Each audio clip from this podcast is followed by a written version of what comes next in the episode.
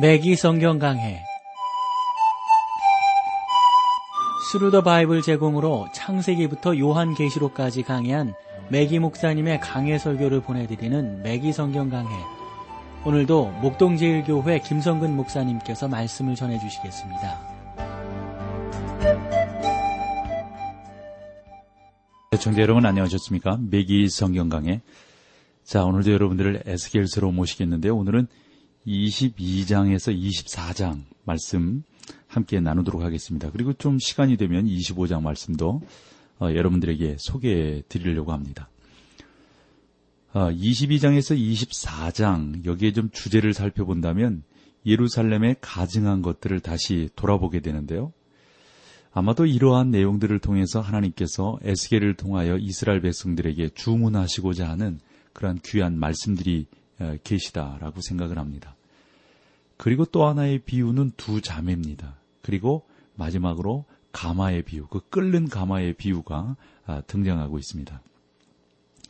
우리는 여기에서 이스라엘 민족에게 임할 심판에 대한 마지막 예언들을 계속 살펴보게 되는데 그것이 여러분 20장부터 어, 계속되어진 거 아시겠죠? 그래서 처음에는 에스겔의 메시지가 포로들에게 뭐랄까 파견되었던 두 명의 첫 대표들을 통해서 전달을 하게 전달이 되게 되었었죠. 그들은 하나님께서 성전을 결코 멸망시키지 않으리라는 믿음을 가지고 있었습니다. 그 성전을 하나님의 영광이 머무는 성소이기 때문에 그렇다라고 하는 것입니다. 그들은 느부갓네살이 그 성전을 손대도록 하나님이 허용치 아니하실 것이다 라는 믿음을 가지고 있었습니다. 근데 여러분 그 선지자들이 거짓 선지자라는 걸 아시겠죠? 이 거짓 선지자들은 포로들에게 그들의 불신앙을 뭐라 그럴까 좀 북돋아 주면서 하나님께 돌아오거나 우상 숭배를 어, 포기할 필요가 없다. 뭐 이렇게 말을 하는 겁니다. 우리가 여기서 매우 조심해야 할 아주 그 기묘한 사실들이 여기에 나오고 있는데 어, 예를 들어서 오늘날도 많은 사람들이 뭐, 뭐, 뭐, 여러 가지 그런 모습들을 보이면서도 신앙생활을 한다고 하면서도 불경건한 모습을 그대로 가지고 살아가는 그러한 사람들을 우리가 많이 보게 되지 않습니까? 특별히 우리가 설교를 하면서 교회 목회를 하는 목사로서 이런 부분들을 좀 더 의미 있게 잘 다스려 나가지 않으면 안 될 것이다 라고 보여집니다. 그들은 하늘나라로 어, 백성들이 가게 될 거니까 하나님을 믿으면 되니까 뭐 그렇다고 해서 우리가 이 세상을 살아가면서 너무 그렇게 에? 아주 뭐 아주 깨끗하게 어떻게 우리가 이 세상에서 그렇게 살 수가 있느냐 뭐 이러면서 동조하면서 또 한편으로는 어, 뭐 세상 살아가는 우리들이니까 뭐 이런 게 서로 위로를 하면서 어, 한쪽 발은 하나님 쪽으로 한쪽 발은 세상에 내딛는 그러한 모습을 우리 가운데 보이고 있단 말이죠. 우리가 어떤 문제에 대해서 하나님의 심정을 가지지 않는다면 우리는 사람들에 대한 평가를 매우 조심해야 할 것입니다. 그렇지 않으면 불신자가 칭송받는 사람들의 생애를 보고 우리를 우리의 어떤 그 경건들을 평가할 것이기 때문에 그렇습니다. 물론 그 죽은 자가 얼마나 큰 죄인인지를 잘 알고 있습니다. 그리고 예수가 필요하지 않다고 그 사람들은 믿게 될 겁니다. 오늘날 복음의 메시지가 아주 성도들의 무리에게 제시되었지만 구원받지 못한 사람들을 향해서는 충분히 제시되지 못한 비극적인 사실들이 있음을 현대를 살아가는 우리 믿음의 성도들이 한 번 더 기억을 해야 될 줄로 압니다. 특별히 설교하는 설교자들이 이러한 말씀들을 다시 한번 생각하면서 그저 믿는 사람들에게 축복만을 선포하고 형통만을 이야기하고 잘 되는 것만을 이야기한다면 이게 올바른 것이 아니란 말이죠. 에스겔은 당시 거짓 선지자들이었습니다. 그 사람들이 그렇게 하나님 앞에 세움 받을 수 있도록 하나님이 은혜를 크게 내리시게 되었던 것이죠.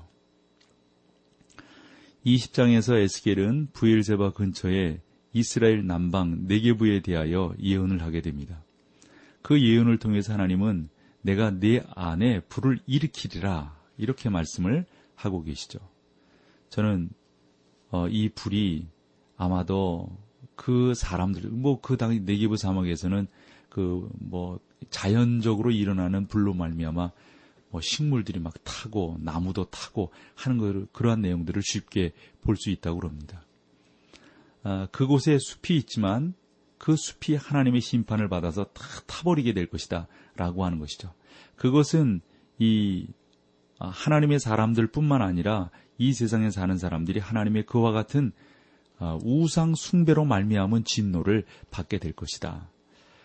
그리고 21장에서는 예수님이 오시기까지 다윗의 왕위에 앉을 자가 없으리라 하는 것을 아, 여기서 아주 주목할 만한 예언으로 우리 가운데 나오고 있습니다. 이것이 천사가 마리아에게 이렇게 말했던 사실 아니겠어요? 내가 그에게 그 아비 다윗의 왕위를 주리라. 알다시피 여러분 아, 성탄절 때 우리가 에스겔서를 공부한다면 그런 면에서 도움이 될 수 있으리라고 봅니다. 선지자들이 말하는 그 배경이 오늘날도 우리에게 절실히 필요하니까 말이죠. 자, 어쨌건 계속되어져서 하나님께서 이스라엘 백성들을 향한 그런 어떤 어, 그 마지막 심판의 예언들 우리 22장에서 또 한번 보게 되는데 예루살렘에 가증한 것들을 다시 우리에게 보여줍니다. 본문으로 들어가 보죠. 22장 1절과 2절입니다. 여호와의 말씀이 또 내게 임하여 가라사대 인자야 내가 국문하려느냐 이 피 흘린 성읍을 국문하려느냐 그리하려거든 자기의 모든 가증한 일을 그들로 알게 하라. 피 흘린 성읍 이것은 에스겔이 예루살렘을 일컫는 말입니다. 아, 우리가 다른 성경, 특별히 이사야서 어, 1장 21절에도 똑같은 사실을 말씀하고 있거든요. 신실하던 성읍이 어찌하여 창기가 되었는고 공평이 거기 충만하였고 의리가 그 가운데 거하였더니 이제는 살인자들 뿐이었도다. 예수님께서는 예루살렘 성전을 보고 우시며 이렇게 말씀하셨습니다. 누가복음 13장 34절인데요. 예루살렘아 예루살렘아 선지자들을 죽이고 내게 파송된 자들을 돌로 치는 자여. 결국 그들은 메시아를 죽이지 않았습니다. 그들은 로마인들의 손에 메시아를 넘겨주어 죽이도록 했습니다. 그래서 스데반은 유대인들에게 이렇게 설교를 했었죠. 사도행전 7장 52절에 너희 조상들은 선지자 중에 누구를 핍박하지 아니하였느냐? 의인이 오리라 예고한 자들을 너희가 죽였고 이제 너희는 그 의인을 잡아준 자요 살인한 자가 되었나니 마태복음 27장 25절을 보면 그리스도께서 죽으실 때 그 무리를 빌라도에게 그 피를 우리의 우리와 우리 자손에게 돌릴지어다 라고 외치는 것을 우리가 보게 됩니다. 이스라엘의 지도자들을 배도와 무서운 죄에 빠져 있음을 그 지도자들이 말이죠. 그런 내용들을 우리가 다시 한번 살펴보게 되는 겁니다. 좀 뛰어서 22장 25절로 가볼게요. 그 가운데 선지자들의 배역함이 우는 사자가 식물을 움킴 같도다. 그들이 사람의 영혼을 삼켰으며 전제와 보물을 탈취하며 과부로 그 가운데 많게 하였으며 그 거짓 선지자들은 아무 걱정 없이 우리는 점점 더 나아지고 있다, 더 나아가고 있다, 이런 식의 설교만을 계속해서 행하고 있습니다. 26절을 보실까요? 그 제사장들은 내 율법을 범하였으며 나의 성물을 더럽혔으며 거룩함과 속된 것을 분별치 아니하였으며 부정함과 정한 것을 사람으로 분변하게 하지 아니하였으며 그 눈을 가리워 나의 안식일을 보지 아니하였으므로 내가 그 가운데 더럽힘을 받았느니라. 그 방백들은 하나님의 율법을 난폭하게 유린하고 있는 겁니다. 그 다음에 또 하나 세 번째로 27절에 보면 그 가운데 그 방백들은 식물을 삼키는 일이 같아서 불의의 일을 취하려고 피를 흘려 영혼을 열하거늘 여러분 여기에 계속해서 무서운 죄에 빠져 있는 그 이스라엘의 지도자들을 여기서 우리가 보게 되는데 그 27절 같은 경우만 보더라도 그 백성들은 삼키는 일이 같다 하는 겁니다. 바울은 양의 옷을 입고 나오는 일에 대하여 교회에 경고를 하게 되죠. 오늘날 우리 교회 안에도 양의 옷을 입은 이리들이 있지는 않는지 우리가 한 번 더 영적인 눈을 열어서 살펴보아야 할 것입니다. 왜 예루살렘이 피 흘린 성읍이라고 불릴까요? 그 선지자들은 제사장들 그리고 방백들 때문입니다. 30절로 31절을 보세요. 이 땅을 위하여 성을 쌓으며 성 무너진 데를 막아서서 나로 열하지 못하게 할 사람을 내가 그 가운데서 찾다가 얻지 못한 거로. 내가 내 분으로 그 위에 쏟으며 내 진노의 불로 멸하여 그 행위대로 그 머리에 보응하였느니라. 나 주 여호와의 말이니라. 그 땅에는 그 간격을 메꿀 수 있는 사람이 없습니다. 저는 뭐라 그럴까요? 뭐 저의 죄와 그 거룩하신 하나님 사이에 뭐 그 간격이 너무 크기 때문에 예수 그리스도가 아니고서는 우리가 하나님께로 나아갈 수 없음을 저는 분명히 고백하고 예수 그리스도만이 나를 하나님께로 인도해 줄 수 있다라고 하는 분명한 믿음을 갖습니다. 사랑하는 여러분, 우리의 죄로 말미암아 하나님과 멀어진 이 간격을 어떻게 좁혀 나아갈 수 있을까요? 예수님밖에 없거든요. 그 예수님께 감사하는 우리가 되어야 하겠어요. 자, 여기서 찬송 함께하고 계속해서 말씀을 나누겠습니다.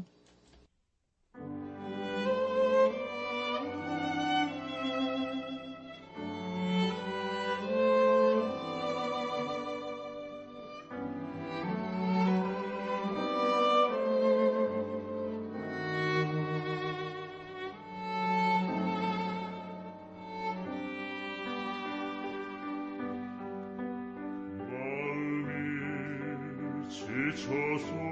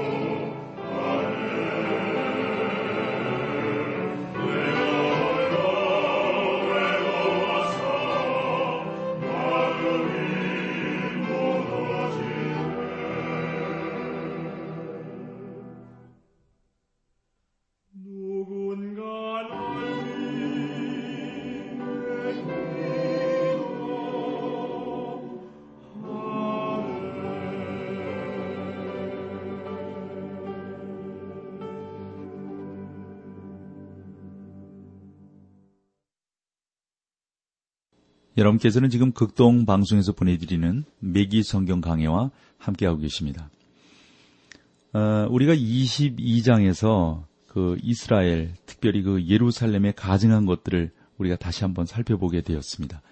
그러니까 보면은 죄를 지면서도 그것이 죄인지를 모르는 거예요.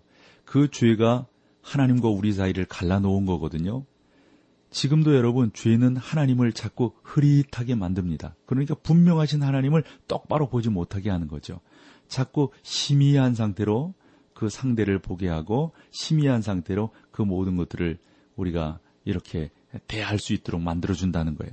그래서 철저하게 우리가 회개하며 나아가면 하나님의 놀라운 은혜를 우리가 받게 되는 거죠.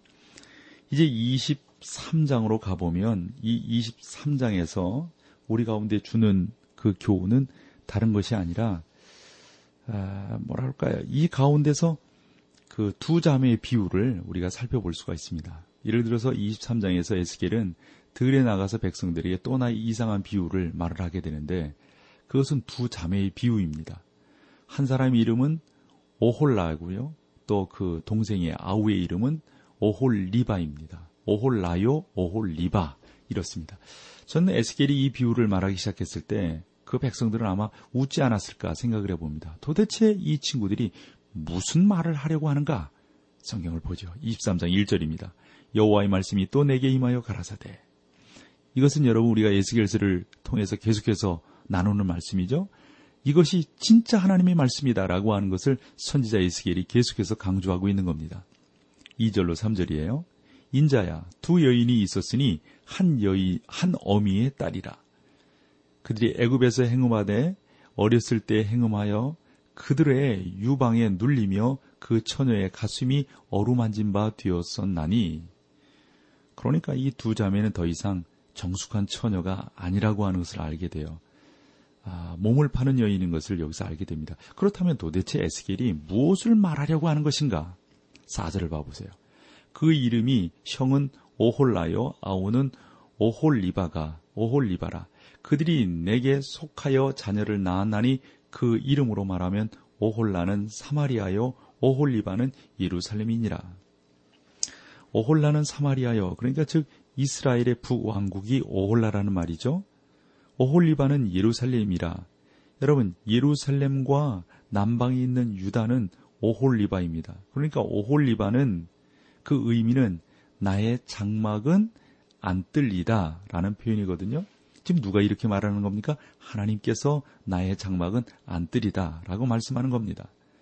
다시 설명을 해본다면 남왕국 그러니까 예루살렘에는 솔로몬의 훌륭한 성전이 있다는 거예요. 그 성전은 광야에서 그 백성들이 하나님께 나왔던 장소 곧 그 장막을 본떠서 지은 성전입니다.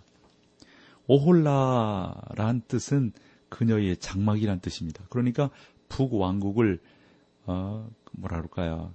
반역하여서 남방 이스라엘로부터 어, 분리했다 하는 거게 되겠죠. 어, 여러분들이 그 구분되어질 때의 내용들을 아실 거예요. 그래서 어, 여러보암에 의해서 이제 구분이 되어지는데 여러보암은 두 개의 금송아지를 만들어 가지고 베들이라고 하는 곳 그리고 하나는 사마리아 사마리아라고 하는 곳에 두고 사람들이 어, 경비하러 예비하러 예루살렘에 내려가지 못하도록 막았단 말이에요. 선지자들과 남 왕국 백성들이 북쪽에 있는 금송아지 이 신상을 이렇게 보면서 이 섬겼다. 그러니까 하나님의 심판이 그곳에 임하게 되는 거죠. 여러분 지난번도 말씀을 드렸다시피 하나님이 가장 싫어하는 것 제가 깨닫는 바로는 우상 숭배입니다. 또 싫어하는 것 교만입니다. 우상 숭배는 어느 면에서 보면 이 외적인 그러한 어, 내용이고 교만은 내적인 우상이라고 봅니다. 그러니까 하나님께서 이 우상숭배와 이 교만이라고 하는 이 두 가지 측면을 얼마나 미워하시는지 몰라요. 곧 그 말은 하나님 없이 살아가요. 그러니까 하나님이 하나님 되셔야 하는데 하나님이 하나님 되시지 아니하시니까 그분의 진노의 몽둥이가 휘둘려질 수밖에 없는 것이죠. 선지자들과 남왕국 백성이 북쪽에 있는 금송아지들이 하나님의 심판을 받을 것이라고 계속해서 말을 했습니다. 하나님은 그 금송아지들을 심판하셨어요. 그러나 남 왕국도 하나님의 심판에서 예외가 아니란 말이에요. 너희가 그 심판을 받는 것을 보면서도 정신 차리지 못하고 계속해서 배교의 모습들을 보인다면 어떻게 된단 말입니까? 너희도 똑같이 심판을 받게 될 것이다 하는 겁니다. 왜냐하면 그들이 죽은 종교의 의식을 행하면서 하나님 앞에 올바로 행한다고만 생각하고 있습니다. 사실은 그것이 죄인데 죄인지를 지금 모르고 있는 것이죠. 이것에 대해서 하나님은 엄밀하게, 분명하게 지금 체근하고 계시고 있음을 우리가 알게 됩니다. 근자에도 보면 근본주의적인 교회나 오늘날 근본주의적인 그러한 성도들의 영적 생활, 그런 내용들을 보면 참 어떻게 보면은 아, 좀 이제 신경을 건드리는 그런 모습들이 꽤나 있어요. 물론 우리가 은혜로 구원을 받습니다. 우리는 오직 은혜를 통해서 구원을 받는, 받을 수밖에 없습니다. 아, 그렇죠. 예. 하나님께서 은혜로 구원하시지 않는다면 여러분 누가 그분 앞에 쓸 수가 있겠습니까? 하나님이 하나님의 은혜가 아니고서 하나님 앞에 쓸수 있는 사람은 아무도 없어요. 사람이라고 하는 게, 아, 저 사람은 도덕적인 사람이야. 이렇게 우리는 말하고, 참 저 사람은 법 없이도 살아갈 사람이야. 라고 칭찬하지만, 하나님께서 보시는 인간은 거기서 거기란 말이죠. 우리가 뭐 요 정도 좀 낫겠지, 저 정도 낫겠지 생각하지만, 하나님의 시각은 그렇지 않다고요. 그러므로 하나님께서 은혜로 우리를 구원하시지 아니하면 결코 구원받을 사람이 아무도 없어요. 그러나 이것이 내가 하나님을 위하여 살지 않아도 된다는 의미는 아닙니다. 또한 하나님께서 우리를 심판하지 않으리라는 의미도 아닙니다. 또한 우리의 영적 생활에 육적 생활에 눌려야 한다는 의미도 아닙니다. 에스겔은 오홀라와 오홀리바 이 두 자매 이야기를 통해서 우리의 주의를 환기시키고 있는데 이 사건은 한 마리의 당나귀를 가지고 있던 어떤 시골 농부의 이야기를 생각나게 합니다.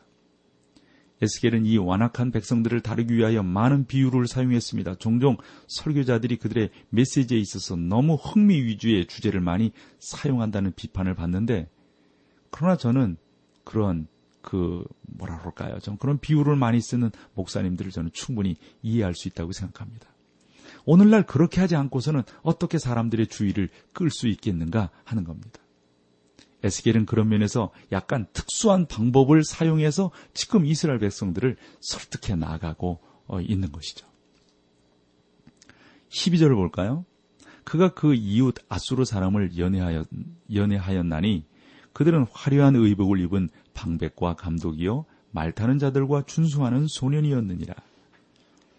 이것은 아하스 왕이나 남 왕국의 어떤 왕위에 있었을 때 일어난 역사적 사건을 가리키는데 예를 들어 이런 거죠.